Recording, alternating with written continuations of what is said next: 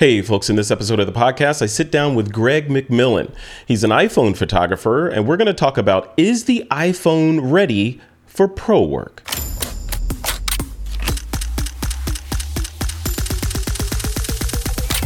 This is TWIP.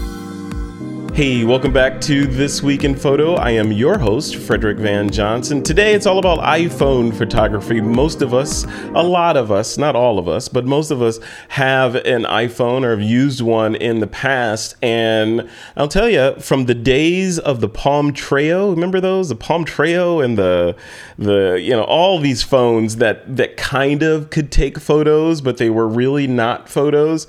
From those days till now has been a quantum leap in the quality that these these devices can put out. A lot of folks, however, still think we're back in the Palm Treo and Razr days with those substandard cameras. Um, I wanted to have this conversation with Greg because he is obviously being an iPhone photographer, a proponent of using this device to do all kinds of work. In fact, he's even writing a book about this kind of photography. Um, so I wanted to have the discussion. I wanted to have a discussion with someone who knows more about that form, you know, the art form of shooting with mobile devices than I do. Kind of get to the bottom of is it ready for professional work? So, Greg McMillan, welcome to the podcast. How's it going? It's going very well. Hello, Frederick. Uh, it's it's absolutely an honor to talk to you. I've been a big fan for years. oh, really? Thank you. Thank you. Uh, that means a lot. Thank you. And thank you for coming on because this is, I think this is an important topic. You know, the, the, the, the topic that's been sucking all the oxygen out of the photography genre room has been artificial intelligence and all that stuff, right? Yeah, this yeah. and and if you want to get down to, you know, the the DNA of it, this kind of is that because there's some machine learning built into iPhones that allows it to do some of the things it does. But this isn't about AI. This is about using the iPhone for pro work and, you know, from the from someone who understands uh, the deep level of how it can or cannot be used for that. This is that discussion. So let's start. Let's start with introduction. So Greg McMillan, give us give us your elevator pitch of you know who you are when you're stuck in an elevator with some billionaire CEO and they're like, "So, what do you do? Like, what what do you, what do you say to them?"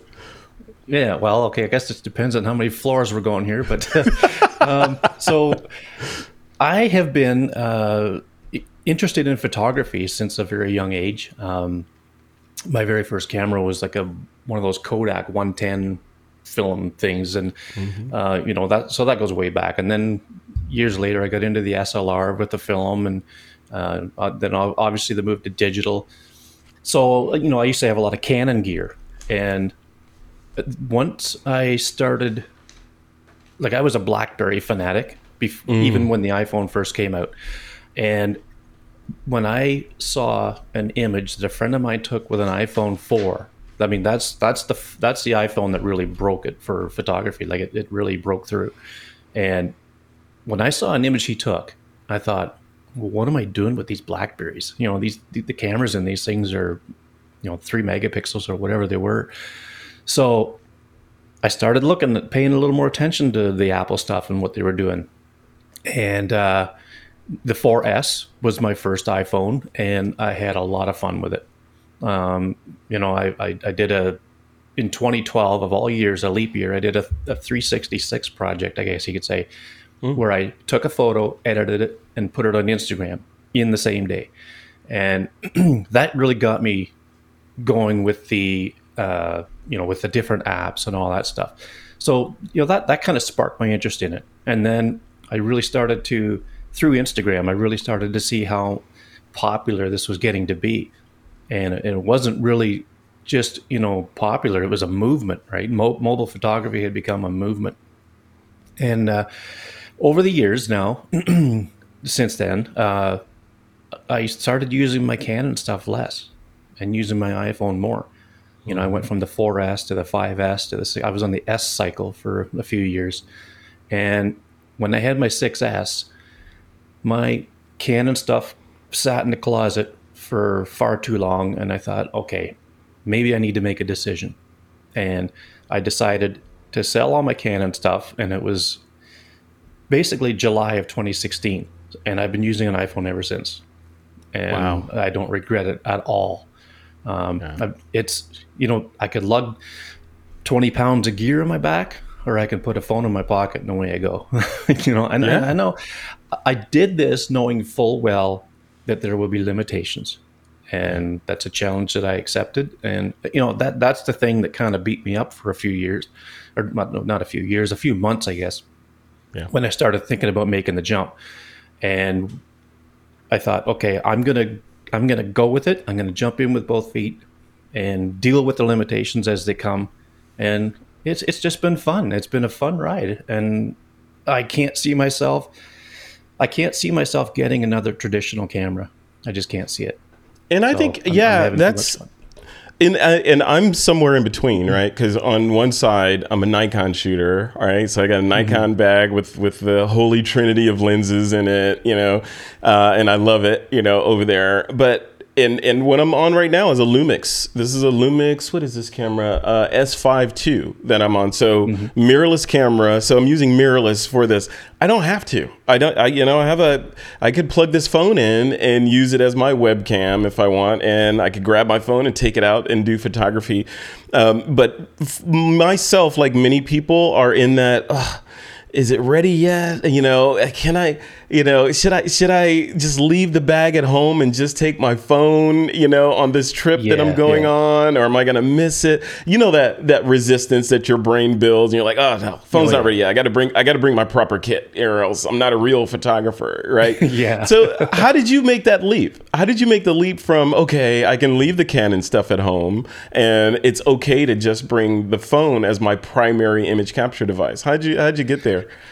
I think what what really the the biggest catalyst was the fact that there were so many people, and and it, it, it still happens today, but there there were so many people who could not accept the fact that this is a camera, and I was a real um, I, I really fought for the cause for the iPhone photography community. Yes, it is a camera. Uh, it has a sensor. It has um, it has a shutter and all- that stuff. It's a camera, and so I guess part of it was trying to prove that to the world in a way. Now I don't take photos as a professional. I don't get paid to do it, so I guess that was that made it a little easier. It, it's a hobby for me, and uh, um, you know, it just uh, it became so much fun that Yeah. I, I just you know, and and you know, And that's the word, right? Fun. That's the thing. That that is totally the word because it, it's in not that shooting with a traditional quote traditional camera, you know, state of the art mirrorless Nikon Z Z6 Yeah. over there, right? Is is not like that is not fun because it's a different kind of fun. I think the where I think of fun shooting with my phone, you know, uh, notwithstanding the un, endless number of apps that you can install to do an endless number of things with the images you capture, but just Yeah. the lightness and the portability and you're you're out and about and you don't it's not a commitment. Like maybe that's the word. It's it's mm-hmm. more fun because it's not a commitment to the backpack you know and Yeah. going out and you're a photographer and you're you know everyone knows you're a photographer because you got the big lens and the camera and all that. With the phone Yeah. you're just like everybody else but you happen to you know know a little bit more about lighting and composition you know? You know, and, and with street photography, I mean, using a phone, and and this is weird to me, but using a phone is so much more acceptable by like accepted by people on the street than if you pulled out your Nikon, you know, with a 200 millimeter lens on it or whatever. And, and those are the cameras that people don't want pointed at them. Whereas you point an iPhone at them, they don't stop and think that okay, you could take a picture on the street, which is legal. Be you know, it's it's open pu- public domain. it's public But yeah. you can have that. You can have that on the internet, whether it's uh, Flickr or um, Instagram or wherever, in seconds. And Mm-hmm. what are they going to do? You know, but Yeah. um, you know, more and more professionals are starting to play around with these things. And um, I, I can't remember if you had him on your show or not, Rick Sammon. I Yeah. interviewed him Oh, on yeah. the podcast a while ago. Yeah. and Yeah. he, I mean, he uh, he went to Morocco, and then when he got back, he came on my podcast and we talked about his trip. and he said he took just his iPhone on that trip. Wow. He left all the other stuff at home, Yeah. and he had a blast. And and the Yeah. pictures he came up with were great.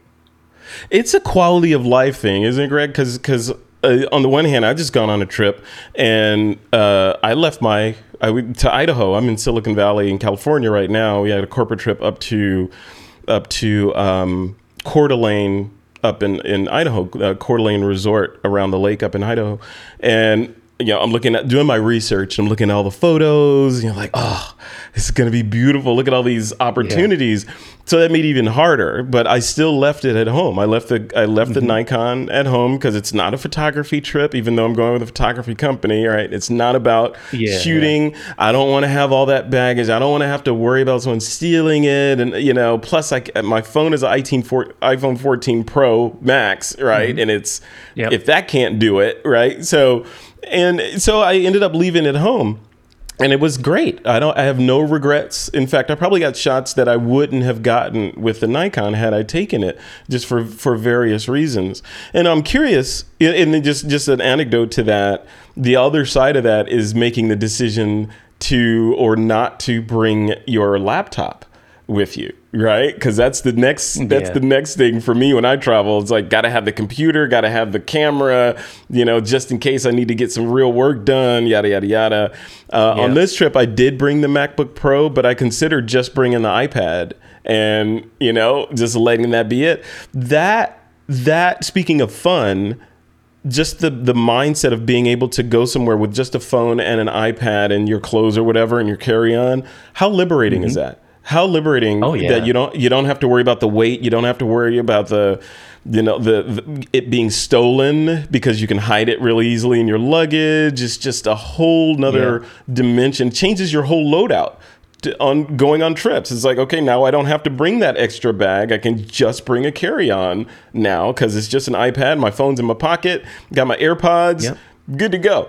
So, you know, Yep. that said, like when you look back at your DSLR world or your mirrorless world, the traditional cameras, bodies, lenses, and all that, do you think is that a a world that is diminishing? And I say that, let me frame that because I look at the the the people, the audience of content that's out there consuming what we as content creators and photographers produce is consuming it. They're consuming it on phones for the most part. That's where the audience is. If i look at the if i look at the numbers for twip and who's consuming the content of twip it's vastly tilted towards mobile and increasingly so over the years, then it makes sense, right? So especially with photography, people are on Instagram scrolling or threads or Facebook or whatever, right? And they're scrolling on the phone. That's where they are. They're not coming to a proper computer and looking up, you know. So the question is, is that type of photography, the traditional photography with the DSLRs and mirrorless, of course, there there are plenty of uses that iPhone can't do, right? So I know that, I recognize that. Mm-hmm. But generally speaking, are we heading towards a world where those are the horses, you know, and Ford is coming.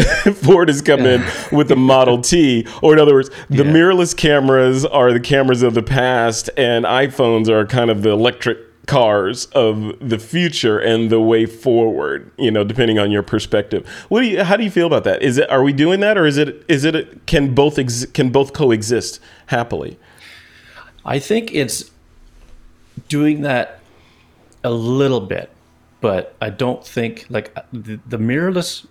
I'm not sure about the DSLR market, but the mirrorless market I think is here to stay for quite some time.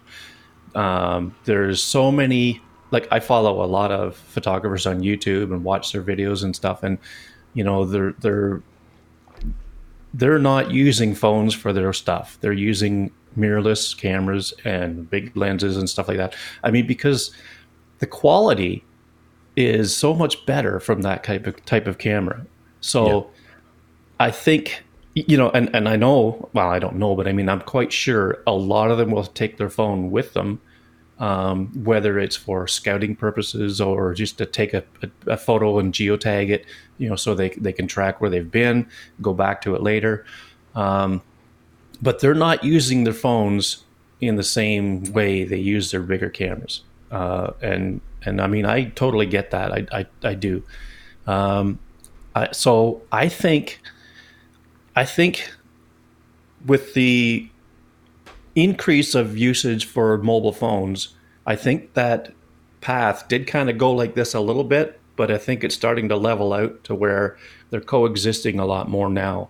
Um, or, or, or, not so much a lot more, but I mean, I think they're, they're still going to coexist, mm-hmm. um, especially with professional photographers. They're not going to they're not going to stop using their traditional cameras, their mirrorless, and all that stuff just to use an iPhone. They're not. They're not yeah. going to do it. I just can't see it. Not today. Not not today. I, I no. totally agree. I've spoken with photographers that you know they may want to, and they may know that the phone can do a ton of stuff that they can't even do with their their big camera. But part of it is it's just not quite ready yet. That's what they'll say. And then on the other yeah. side of it is um, the theater. I call it the theater of photography, like where mm-hmm. you have a client. We were talking about this in the green room, right? There's you have a client that is expecting you to show up at a wedding, or maybe it's a commercial shoot or a fashion shoot, and you know you can do the job with your with your iPhone and get it done. It'll be great, um, but you're going to show up. You need to show up with expensive gear. You know that's the theater yeah. of it. You need to show up with gear that looks like you are worth that five figure invoice, right? Yeah, you, yeah. you, bill them five figures for the day, and then you show up with a, a, phone that's less capable than the client, you know, to shoot this job. They're going to be scratching their head. And the, the, the asterisk on that is okay if you're Rick Sammon or Annie Leibovitz or someone of note like that that's that's mm-hmm. shooting. Mm-hmm doesn't matter what you shoot with, right? You you're just showing up, and you they know automatically that you that is just your process, and you're going to produce a saleable quality of work. But if you're just Joe Blow, Frederick, showing up in there with the iPhone after I sold you this bill of goods on what I can do, they're going to be scratching their head at least until they get the results, right? So yeah, do you yeah, do you agree sure. with that? The whole theater thing, where we're kind yeah. of in that mode of of you gotta gotta fake it a little bit. I don't know. Yeah, do yeah. And uh, like a, another point about you know these versus the uh, mirrorless cameras and that is the optics on this. I mean, as good as it is, it's still not as good as good quality glass. Yeah, you know, like yep. like you know you, you can't beat optics. Um, that's just a fact. So it like I got the 14 Pro Max as well, and as you know, the mm-hmm. 48 megapixel sensor takes a really good photo. It's insane, but yeah. it's not going to be as good as, uh, say, a 50 megapixel mirrorless. It's it's just yeah. because of the glass, because of what's how the light's getting to the sensor. It's yeah. it's just not going to be as good. And you know, for me personally, because I'm not a professional, I'm okay with that. Um, I take you know pictures with this thing and I post them, and I really like what I post. And if people like it, then that's a bonus. Yeah, yeah, and it's yeah, it's such a it's such an interesting conversation because a lot of it, the other another aspect, many aspects, many facets to this diamond, right? One of the facets is the joy of photography, right? And yeah. many and people people extract joy from photography in different ways. Some people just love the post processing and compositing. Like my friend, my friend Renee Robyn, she says she when she goes out on trips or whatever, and she's taking photos of brick walls and dirt and s- clouds and all that. She's capturing raw materials that she'll later mm-hmm. synthesize into something amazing, and that's her process. That's where she finds joy. Some people find joy in just I love the glass, you know, the heft of the camera, yeah. this mechanics that I get to hold in my hand, and I I love playing with f stops and shutter speeds to get the precise, you know, all that. It's the the joy of the journey versus the destination. And some people love the destination. With with iPhones, it shifts a little bit, almost like going from a, a, a combustion car to an electric car, right? It's mm-hmm. shifting. Mm-hmm, yeah. The people that drive combustion cars or that are in car or that are car enthusiasts love the shift. They love the sound of the engine. They love modifying. They love all those things. And that's part of the overall experience. Driving is part of it but not all of it, right? And on the electric yeah. car side, it's the same kind of calculus. It's I love the the technology and self-driving and efficiency and environmental stuff and all that. So there's different reasons for each one. Neither one is, you know, you can say is correct. They're both correct, right? Yeah. So, yeah. yeah, yeah. It's, it's interesting where this all goes. I'm curious from your from your perspective.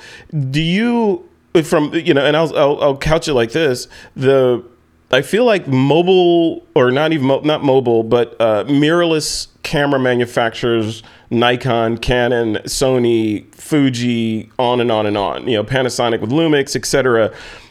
I feel like they are woefully behind phones in terms of being smart enough to create an ecosystem around their cameras versus just leaning into, hey, we got a new piece of glass. Hey, we've upped the resolution. Hey, it focuses Yeah, faster. You know, wh- why not put those dollars towards a proper app store and maybe adding a cellular modem into the cameras so that you can access the app store and upload. So do some of the things that you can do on the phone, or if not all of them, with proper glass, right? Why- Yeah, and I think Why? I've heard you talk about this. I think I heard you talk about I've been this. and it might preaching that. Don Komarechka. Yeah. Um, you you said something about it'd be nice to be able to go on the back of your camera, t- touch that screen, and go to an app store and get an app. I'm I'm, I'm Yes. quite certain it was you I heard say Uh-huh. that. So yeah, Yeah, it was. Yeah. It was. Yeah. You know, how come we can't do that? I mean, it's a computer, right? It's just a computer with like Sure. anything else. And it, don't tell me that you can't, oh, you can't fit all this stuff into these camera bodies. These camera bodies, you could fit a lot in there. And if you could do it, It's if I could make phone calls from this, right? Yeah. I could, you could Yeah. put all of this tech in my phone, in my camera and yeah. give me It- the ability to do all those and things. zeros when you get down to it. Really, it's all Yeah. ones and zeros. You I wonder it- why it's- they it's don't do that. fun. Like like one if one camera manufacturer decided to do it, then you know the seal is broken at that point. If especially if it was popular. I know some people say, yeah, well, Lumix or Panasonic released a camera that had an app store, or Sony did it, you know, with their kind of attempt at it. That was nothing compared to what Apple and, and you know uh, Google, et cetera, are doing with their app store initiatives. I'm talking do something at that level or better for the for the the content creator industry because there's so many opportunities from a pro standpoint being able to upload and you know do all the things that a photojournalist or any genre of photographer you know you know as well as from a consumer standpoint, like what if Greg McMillan wanted to create a version of you that shows up in a, in a camera that says, "Okay, I'm going Mm-hmm. to teach you how to take photos of the Milky Way." Okay, first, Yeah, I'm gonna I'm gonna set your camera to the proper settings. You know, so, you know, what, Yeah. Oh, yeah. why not? You know, that would be amazing. And, and imagine yeah. portrait mode on a mirrorless Yeah. camera. You Right. know, it's it's it. I mean, with the glass, you get a very good portrait. But can you imagine being able to change the f-stop after the fact, like you can with an iPhone? yeah, How big brilliant. would that be? That would be amazing, or, or just or backing up a little bit, or zooming out, as it were. Yeah. Just the the idea of computational photography applied to a mirrorless camera with interchangeable lenses seems like magic. And you know, I would if I had all the money in the world, or even at least some of the money in the world, right? I would Yeah. I I would look at this industry, the the mirrorless industry, as an industry that's ripe for disruption. It is ripe for disruption, where a, a big player like Apple or Google or Adobe or whomever, I would pick Apple to be honest with you, because Apple already has experience building digital cameras. They did the QuickTake way back in the, the 90s, I think it was, they did the Apple QuickTake, and a number of other imaging things. What if Apple was to say, okay, we're going to take a fresh look at this industry and we're going to.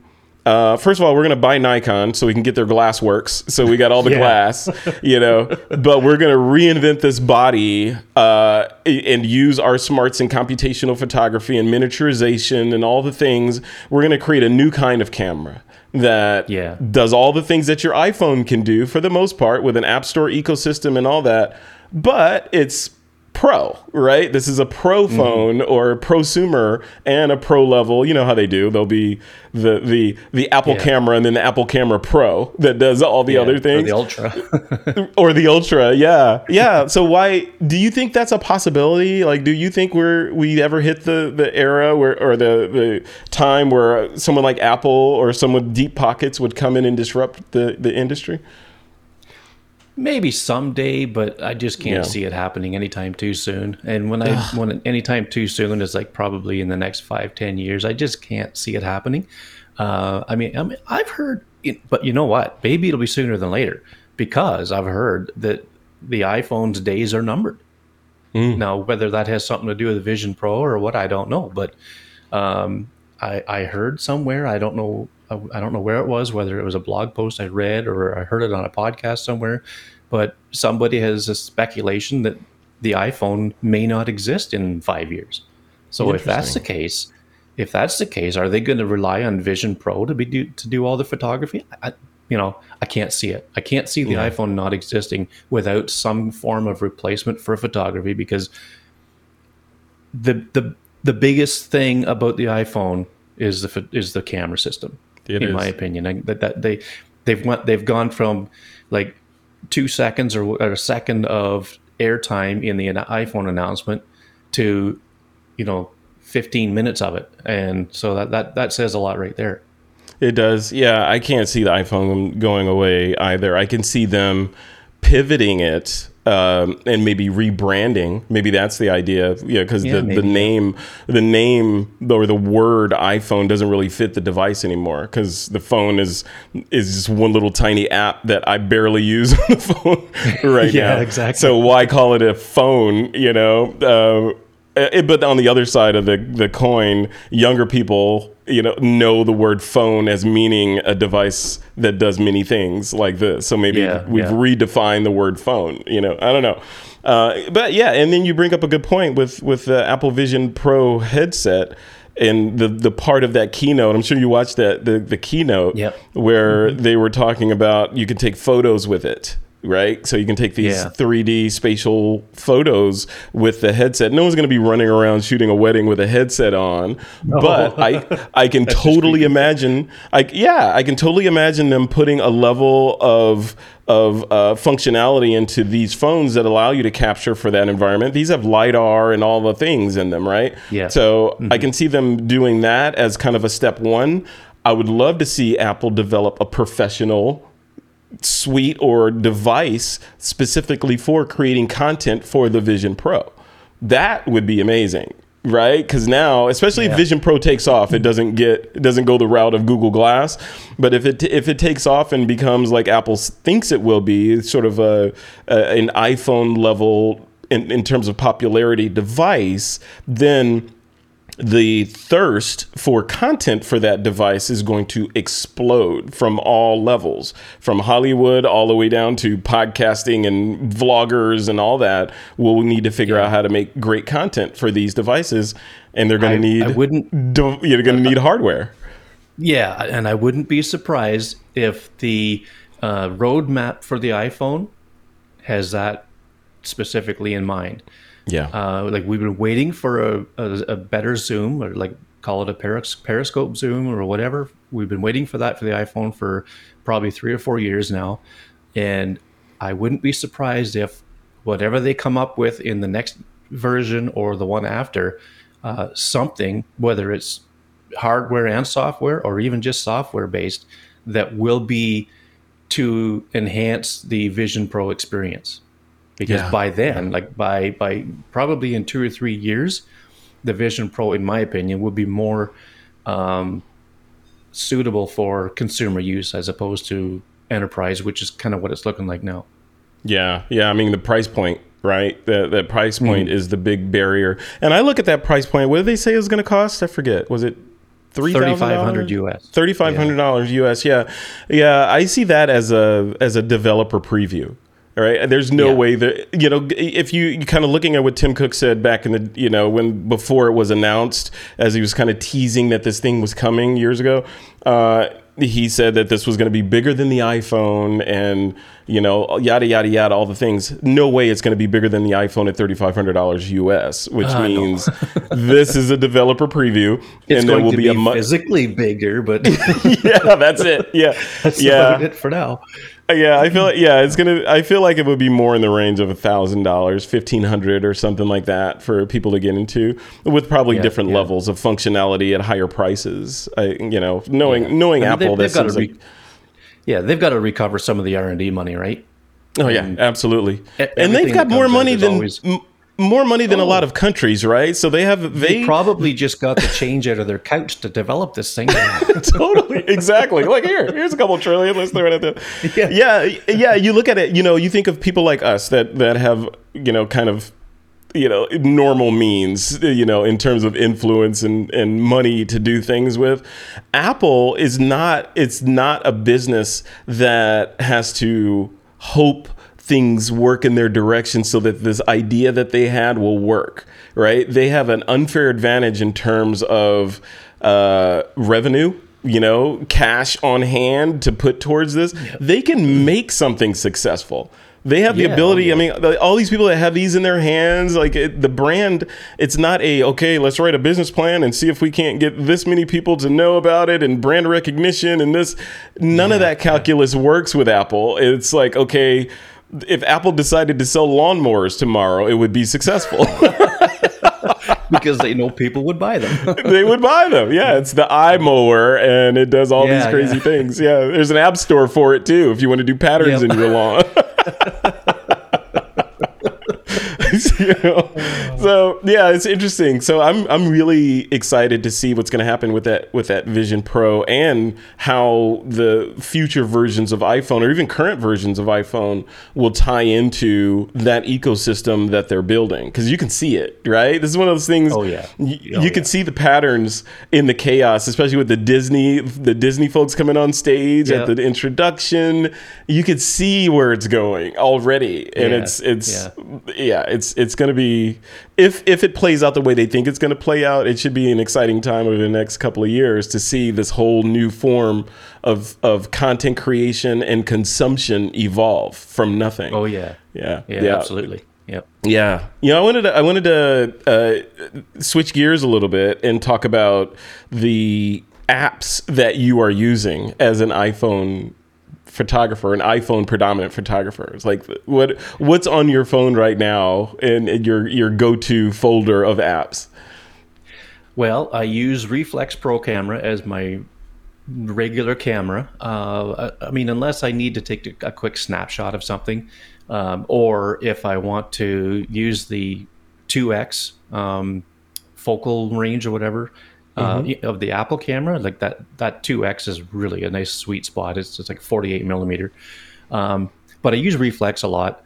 Um, I use their ReeHeld app to do handheld long exposures. It's great for up to 30 seconds, and it it does an amazing job.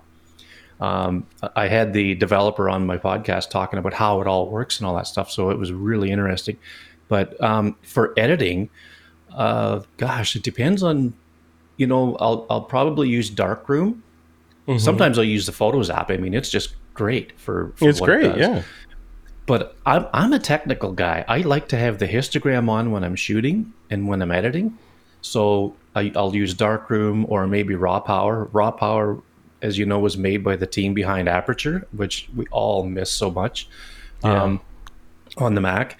But uh, so Raw Power is really good. And what I like about Raw Power is it has the local tone mapping slider on it. So if you shoot a Pro Raw image, you can slide that down to remove some of the I call it Apple's secret sauce that they put in the Pro Raw file, and you know it, it, it makes it a little more subtle, and you get a little more of the raw image come out come out from behind it. Um, oh gosh, if I told you how many apps I have on my iPhone, I know I'm the same way. well over two hundred. Wow. You have to send me a screenshot. Send me a screenshot of your app folder so I could put it in the in the show notes for this episode. Well, was- uh, yeah, I'll send a screenshot of of the about part that shows how many apps I have, and then Yeah. I'll send you some a screenshot of, of, of what like basically the apps that I have. It's Perfect. just- it's crazy. But It's you know, in my defense, in my defense, because I do a podcast about this stuff, I feel I have to have a bunch of these apps in case I need to talk about them. Yeah. Yeah. So, yeah, that's you know, that's your that's- justification. That's that is. but I mean, as far as as the apps I use regularly, um, yeah, Reeflex for shooting, uh, Darkroom, Raw Power. You know, Photomator is good for editing. Um, you know, but you know, I have Lightroom Mobile. Uh, I'm not, I'm not a, a subscriber to Adobe because I can't justify it. Um, But so most of my workflow is on the phone, but yet I'm not afraid to do some stuff on the Mac. Uh, okay. I have the 24 inch iMac, so it's got a nice big screen, and I have Affinity Photo on there for you know Photoshop ish stuff because yep. it's pretty powerful. I have uh, Pixelmator Pro on there. I have Photomator. I have Darkroom. It has a desktop. Raw Power has a desktop version. So I have all these things that if I want to see it on the bigger screen, they have basically the same functionality as the phone does. And you know, these old eyes are getting a little tired sometimes, so it's nice to have that bigger view. But yeah. um, uh, gosh, you know, anything else that I would use would only be occasionally. You know, like um, uh, uh, dramatic black and white or you know something like that. Something if i'm just kind of in a in a mood to put together a black and white you know i may open that app up. Um, but you know it's i have so many different ones you know some that i use to play around with like um, lens distortions and things like that. Mm-hmm. if i want to you know put a, a, a, a big moon in the sky that's not really there or whatever you know things like that and i'll make sure it's behind the clouds. But uh, you know, it's it's there's so many different things that I could play around with, but uh, I would say day to day, it's you know the Reeflex, ReeHeld, and uh, um, darkroom, maybe raw power, that that type of thing for for daily stuff. Yeah, so you know it's refreshing to hear uh, that you're n- not a mobile or iOS purist right? No, I'm not going to use the Mac anymore. I'm, everything's got to be oh, yeah, on iOS yeah. or maybe I'll, as a stretch iPad OS, but everything has to be on the phone because you know it's that the mark of an artist is you know I'm going to use the whatever tools I need to use to to execute the vision I have in my head. And if it takes yeah. okay, I can't get it done over here, I'm going to bring it over to the Mac and you know spool up Affinity Photo and get it done there. It's all about the mm-hmm. final image. So that's that's refreshing yeah. to hear. Yeah, yep. and the and the the other thing I wanted to throw in there that came to mind as you were talking is the fact that the mindset, I think, for me at least, I want, sure, I want to see if you agree with this, but the mindset around mobile photography is a little bit different when it comes to the apps that you can use, you know, to to modify or process your images. It's not a okay, I need to be a Photoshop whiz in this one application, and because it can do everything, and I need to figure out how to do all the things in this app. On the mobile side, it's uh, a library of single use apps that do yeah. one or a couple of things exceedingly well, maybe better than the desktop can do, but you, are not really limited. And I don't even think the expectation is you're going to have a one size fits all Hydra Medusa app in there that's going to do everything you you could possibly get done to your image. The idea is you're going to process it, then you're going to, like you were saying, you're gonna, if you wanted black and white, you can go into you know dramatic black and white, or you can go over here, you can go and focus the focus app and mess with the yeah. bokeh. You can do mm-hmm. all the mm-hmm. things yeah. with different apps and pass your your image to different apps to do different things to them. That's a have you found that as a as a sort of a mindset sh- mindset shift for you and the people that you speak to or teach on this stuff? Um yeah, there's there are some people that think Snapseed is the be all end all of editing. You know, yeah, uh, yeah, yeah, It is pretty powerful. You know, it is pretty powerful. It has so many features in it. But uh, uh, to my knowledge, it hasn't been updated on iOS for quite some time. On on Android, right. yes, but on iOS, uh, it hasn't really been updated for, I think, well over a year, unless unless one At snuck least. by that I didn't see. Mm-hmm. Um, but you know, uh, I think okay. The the nice thing about shooting with an iPhone is the fact that there are so many choices for apps, and I think everybody will have like people that are just starting out. I experience this a lot in some Facebook groups that I'm in. People people wonder, okay, what am I going to use to edit with, and, and, and you know all this stuff. Um, in fact, just the other day, this lady posted a picture of a nice little waterfall, um, and, and you know, she says, "Help me out. What could I do to make this better?" So I said, "Okay, can I download the image and do an edit and show you what I mean?" She says, "Yeah, by all means." So I did that and I, I did the edit and I sent screenshots of all this thing and I just did it in the Photos app. But I sent screenshots of all the edits I did. and explained why I did this, why I did that, and mm-hmm. she thought that was fantastic. Um, but it, uh, trying to get back to the point here, um, I I don't know if people are are relegating themselves to just one single means of editing. Uh, I think the the more they get into this, the more they explore. I think the wider range of things they're going to try. And yeah. I think the the biggest stumbling block will be the fact that some of these apps are subscription based. And yeah, uh, I pay for a subscription for a couple of them because I use them. Right, I'm not afraid to pay for something that I'm going to use regularly all the time. But Absolutely. there's a lot of them that, um, like, okay, a, Lightroom Mobile. Uh, like I said before, I don't subscribe to Adobe stuff because I just can't justify the cost, um, and I just don't use it enough to do that. So if I, you know, if I sold pictures and made money with it, I would probably probably pay for it, but I'm just not there. So, um, I, I, yeah, I just uh, I, I do have some that I use regularly, but uh, I think I think most people will realize that with with the selection and with the choices that are available, they may they may kind of broaden their horizons with what they're using. Yeah, yeah. There's it's a it's a it's a vast a vast ecosystem or world of apps and techniques and training and all that stuff that it's it's it's very weird because it's almost like just below the surface there's all this yeah. stuff going on that's happening yeah. with the you know that that pertains to the device that you probably have in your pocket already and that you've been kind of overlooking for for all these other shiny objects that are that are trying to get our attention. Um, thank you thanks for doing this interview. I know we're, running a little bit long. Are you okay with a couple of more questions? I just want to I want to sure, throw a I couple more this stuff all day. I love it. I love it. Okay, so on my list, I know you have a podcast, so I want to talk about your what your podcast is about, and uh, well, let's start there. So you.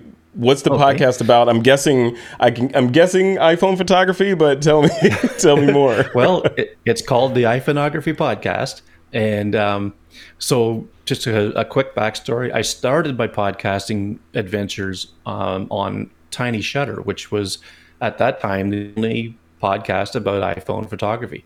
And you know, I started on as a guest, and then they brought me on as a co-host, and mm-hmm. you know, it ran for nine years. And the guys that were on it before I came along, even, uh, I guess they decided they'd done it enough, and they wanted to kind of call it a day. So that was fine. So before it had ended, I had already started another my own um, through a community that I ran on the Mighty Networks, and it was called the Artful Eye Photography Community. Mm. And mm-hmm. what I did there was I interviewed people in the community. So it was basically like an interview show. And I had, um, oh, I forget, something in the teens um, by the time Tiny Shutter stopped. And Mark Sadowski, one of the co founders of Tiny Shutter, said, Hey, why don't you change your podcast? Call it what you want and take over what we were doing on Tiny Shutter. So I did. Uh, so now it's all it's about anything iPhoneography related. And uh, my co-host Dave Podner, he was a co-host on Tiny Shutter before I was, and I said, you know, Dave, what are you doing? and I said, do you want to come with me? And he says, sure. So he's he's he's located in Pittsburgh. I'm up here in Canada, and um, you know we have a lot of fun with it, and we do it uh, every every other week because my work schedule gets in the way. But um, but yeah, it's it's a lot of fun, and uh, uh, you know, it's um, it's growing. I think slowly growing, and uh, uh, I just love. That's great. It. It's great. What it, I mean, thank you for doing it because it is. I think it's a. It's it, the the direction that iPhone photography and the training around it and the ecosystem can go is only up and to the right, right? Because as, yeah. the phones get better and better and more capable and more indistinguishable from what we're shooting with with you know proper glass, uh, it, it, can mm-hmm. only get yeah. more popular. You know, here here's a here's an outside question for you. Um, what do you think of people that shoot with iPads as their primary camera. Is that legal in your world? I think I think it's okay because if they have an iPad and they don't have an iPhone, then that's their camera, right? It, it's Yeah. the newer the newer iPads are get starting to get better and better with their camera system. Um, they're starting to put uh, a camera in it that might be a year or two old on the iPhone, but it's still a lot better than what it used to be. Um, my wife has an iPad Air, I think it's the fourth one, and it's not bad. It's probably like the maybe like the iPhone um, 10 was maybe. I'm not sure. I'm not sure what camera's in it to be honest with you. She doesn't take pictures with it. She's got an iPhone, but Yeah. um, uh, but you know, if that's all they have, more power to them. And use it. Now, yeah, if I'm at a concert and they're holding their thing up like this in front of it, that's when I take issue with it. But, uh, but you know, Like, hey, down in uh, front, down in front. yeah. But um, you know, and some people think it looks silly. Yeah. Maybe it does, but it doesn't matter. I mean, I, I was at a um, a, a riverbank a couple years ago, and I was taking pictures of these boats sitting on a little dock or whatever, and there's a lady standing there taking this these pictures with her iPad, and I thought, yeah, okay, it's not a big deal. It- It's it's it's she's getting a picture, right? So some people might look at it as like maybe that's maybe they're thinking they're using like the old style camera where you put the hood over your head, you know, and put this the, the the the whatever you call it in the slate or whatever. Uh, Yeah. You know, maybe that's kind of the vibe they've got when they do that. I don't know, but um, no, I, I really don't take issue with it because if that's all they got, then what else are you going to do? So that's how I look at yeah. it. You know, it was it. I, I don't know if, if Chase Jarvis coined the phrase or if he got it from somewhere else, but I remember him saying uh, the best camera is the one you have with you, right? Um, Yeah, yeah. And if it, if if you know you got to get the shot, or if, even if it's the, i- the iPad is your primary camera, like you said, you know, no shame. Yeah. Go and capture, go forth and capture. In a lot of ways, especially if, if you're using a late model iPad that has really good optics on it or a really good camera on it. What a what a great workflow, right? To shoot Oh, and yeah. edit with a pen on the same device. I mean, Yeah, yeah. that's that's science fiction level right there, Yeah. being able to to capture.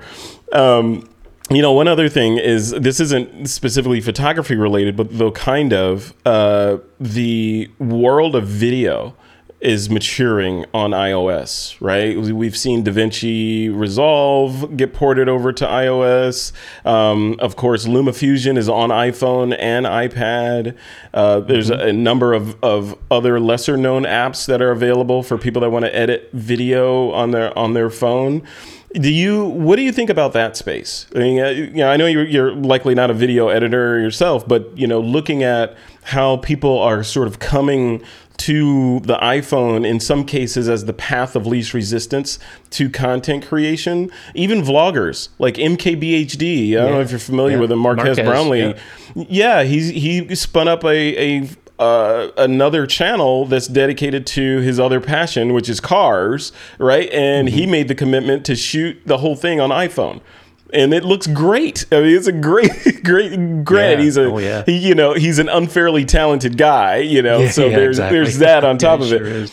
But still, right? He's doing this great content and generating millions of views with a device that we all have. Like, I, I just want to get your thoughts on that space and the content creation, vlogger, podcaster space as it applies to using the iPhone instead of a quote proper computer. What do you, what do you think about that? Yeah. Well, I love that it's available for everybody to do. Um, I've I've played around with LumaFusion, uh, iMovie, like these these things are on the iPhone. Uh, CapCut, that's another one, and um, you know, uh, if I if I'm doing a serious video though, I'll I'll use DaVinci Resolve on my on my iMac. Um, But you know, I can I can throw something together pretty quick in in even just iMovie on the iPhone, and and I mean it it works really good until it doesn't, right? And then then I have to move into something different, like maybe LumaFusion. Um, but uh, I, I mean, it's too bad the, the Photos app it, it it can edit videos, but only to the point where you can trim it and you know change the the look of it. You can't really splice things together, and then- and hopefully that'll come there someday soon because it does it so well. But um, you know, I think uh, I, I haven't seen Marques's st- new uh, stuff that he's doing. I'll have to have a look for it. But Yeah. um, I mean, I, there's just proof in the pudding that somebody who has all the editing power in the world in his office can do it on his phone. I mean, that's that's a driving force right there to, to maybe Yeah. get other people to stay, maybe look at that space. Absolutely. yeah. So, yeah. I And mean, it's I'm- not. I'm, certainly okay with it.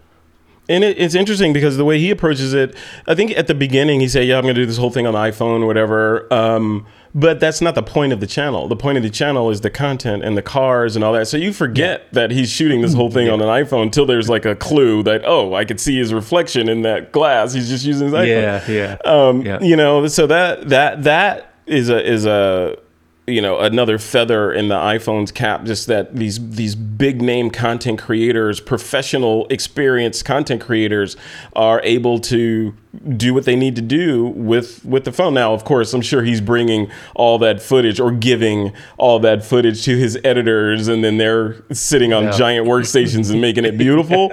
Uh, But maybe not. I don't know. Maybe he's editing it himself. I don't know. You know, and, and to that, one of the last questions I want to throw at you is so earlier you mentioned Pro Raw. We know the, the phone can shoot in Pro Raw, a RAW format.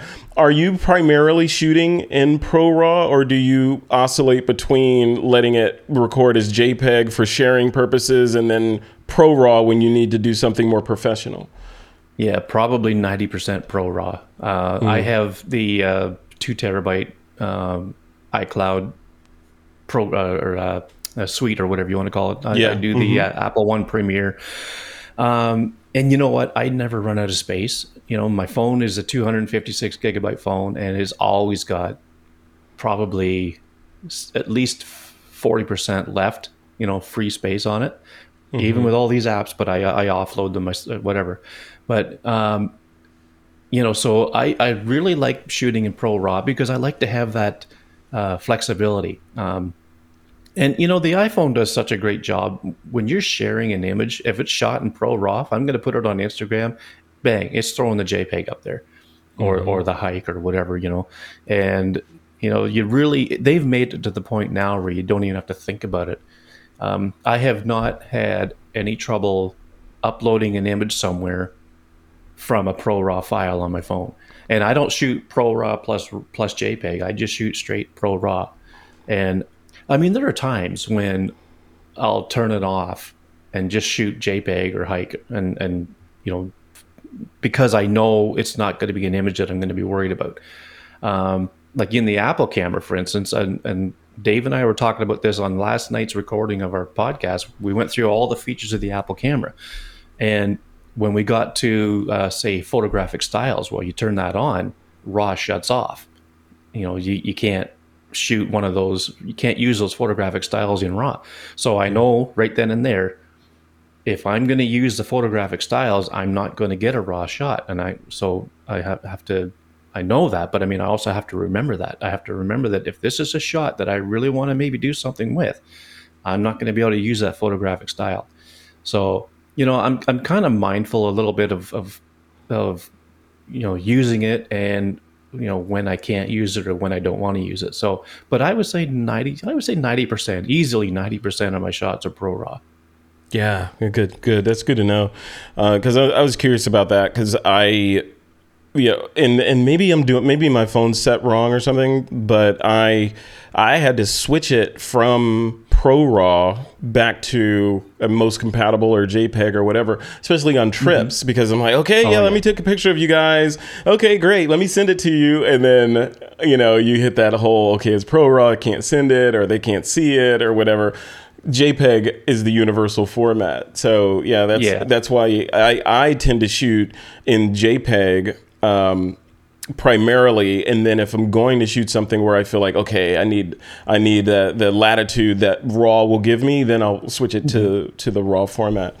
Yeah, but that, Yeah. that might be just an, a, a workflow thing. Before before we end this, you mentioned the HEIC format um, which I know Yeah. a lot of a lot of people may have seen and may not understand what it is or why it's there or, or what the benefits or negatives of it. Can you give us a quick synopsis of what that HEIC format is? I, I don't know technically the meat and potatoes of it, but I do know that it's uh, just as good or if not better quality uh, than JPEG because it can shoot it can go up to 16 bit depth, whereas JPEG's only 8 bit. But Yeah. um, the the so there's HEIC, which is high. Uh, what was it? H I E C, high image efficiency or whatever. Yeah, um, something like that. container container where HEIF or or HEIF or some some people call it HEIF H E I F is uh, high efficient or high HEI high efficiency image format.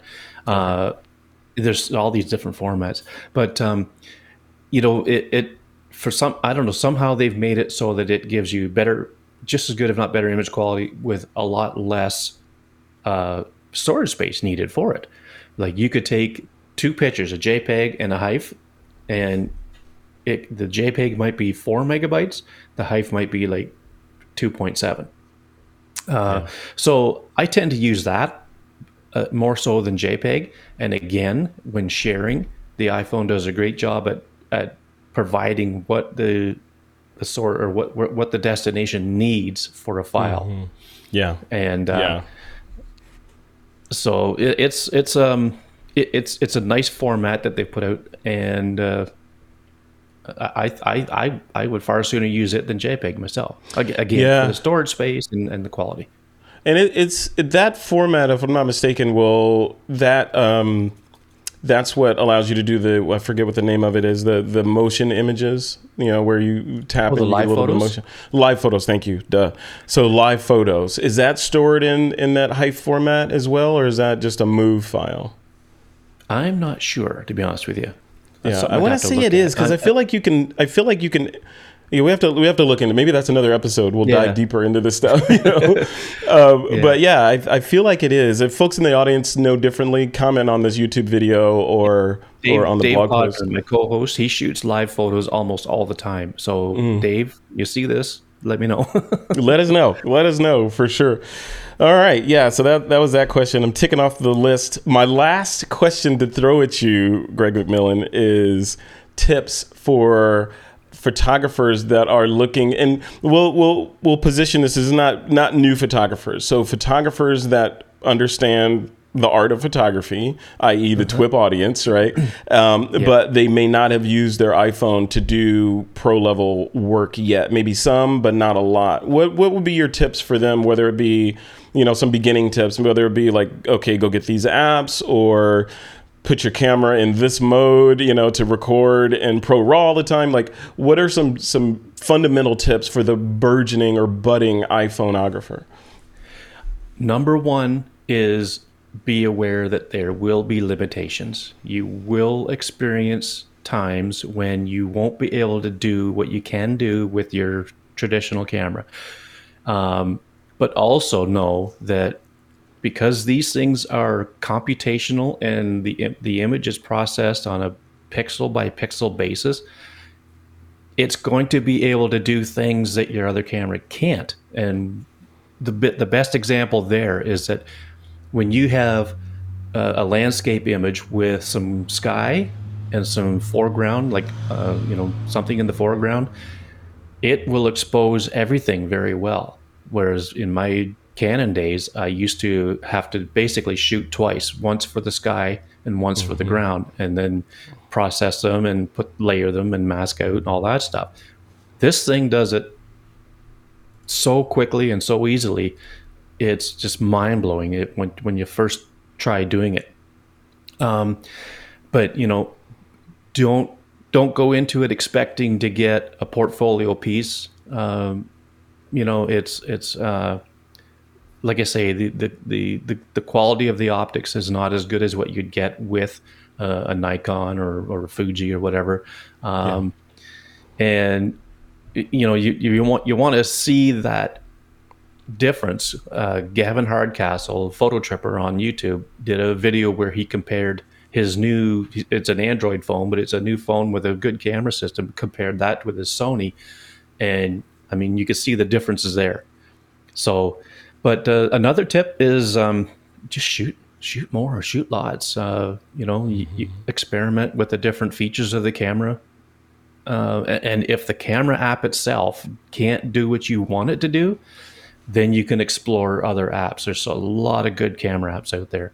there's Reeflex, there's um, Halide, there's Pro Camera, there's Camera M, there's Camera Plus. I mean, there's so many good ones, and you know you'll you'll, you'll be bound to gravitate to one over the rest, and um, and that's where you'll get that's where you'll get more control, you know, manual control that you don't have with the Apple Camera app. Um, so, you know, those are the things that I would suggest right off the bat. Is is don't expect too much. You know, it, other than expect limitations and just shoot lots and you know go beyond the Apple camera camera app if uh, if what you want to do calls for that. Um, yeah. Like my buddy in Australia, Shane Mawson, says um, he uses the Apple camera for everything, and it, and until he can't, until it until he needs something else. So.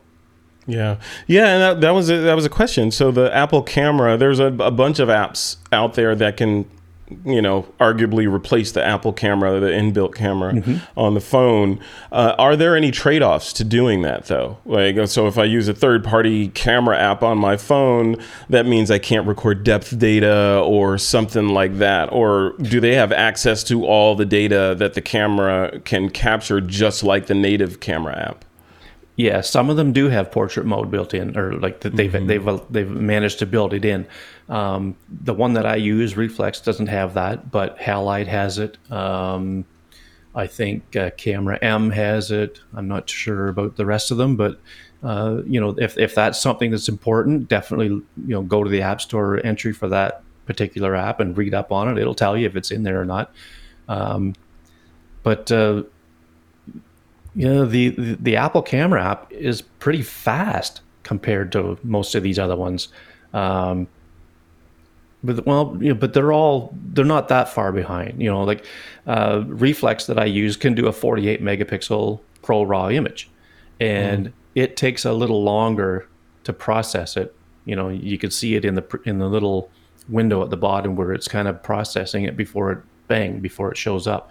It's, it takes a little longer than the Apple Camera app, but I mean, the Apple Camera app has a team of developers that is far superior than any of these, you know, little independents that are out there. Yeah. So, um, yeah. you know, that that's uh, uh, one of the advantages of the Apple Camera app is that it's it's so fast and the speed is just unreal compared to and that's else. that's why I use it. I mean, I, I use I primarily gravitate to the Apple Camera, um, not because you know I have something against the third party cameras, but just because I feel like that I feel like it's OEM right? It's mm-hmm. like bu- yeah, yeah. buying accessories for your car. You know, you want to get OEM accessories that that were designed to work with it.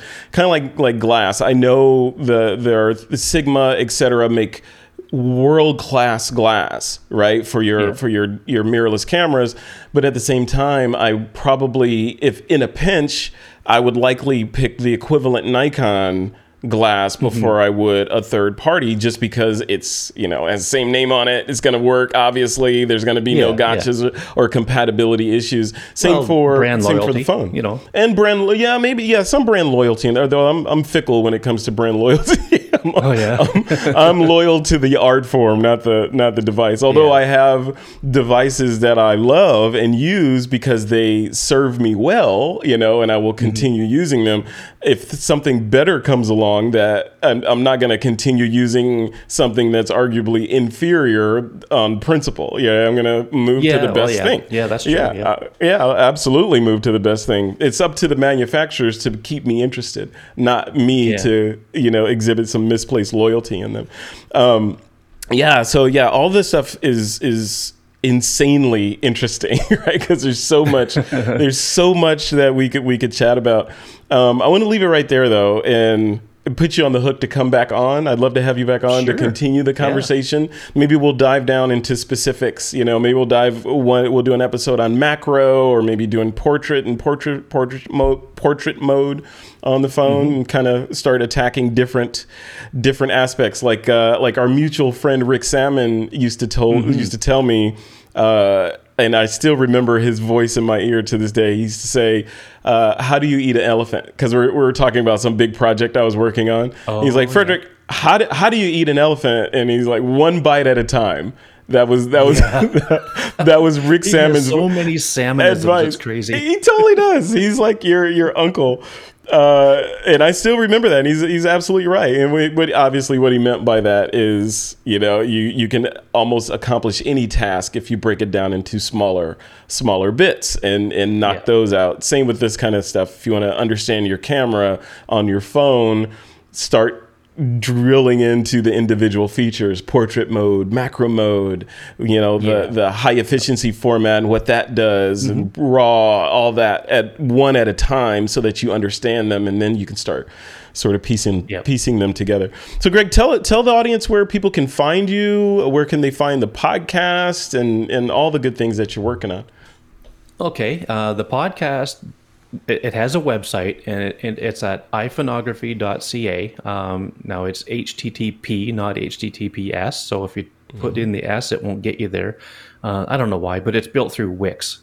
Wix.com. Mm. it's a free one, so I mean I don't expect much else. But um, yeah. so on the website, you'll see each episode in the blog um, where it, will have you the title of it.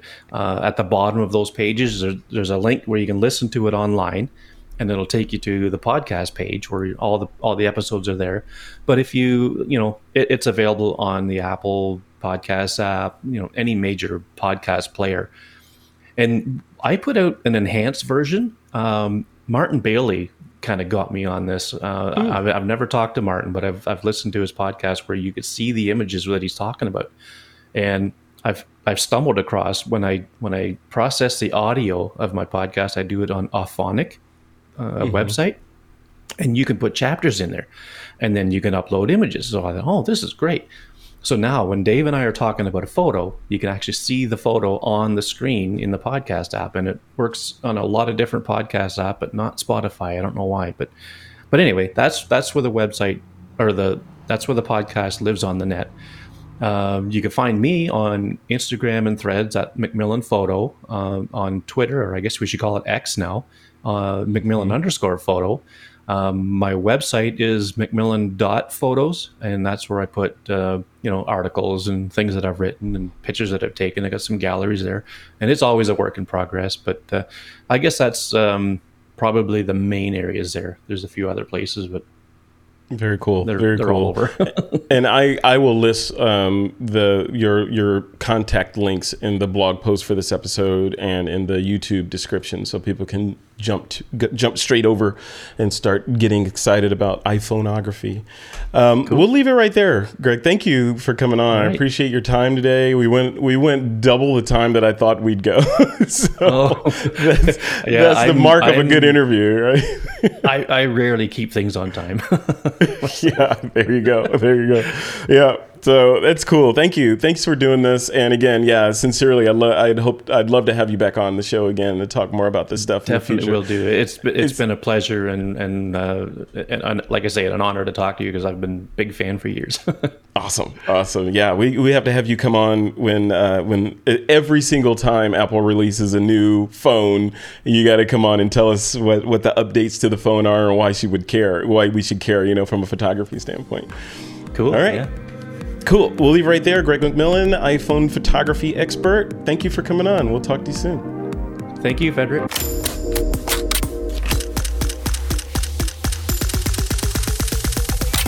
This is TWIP.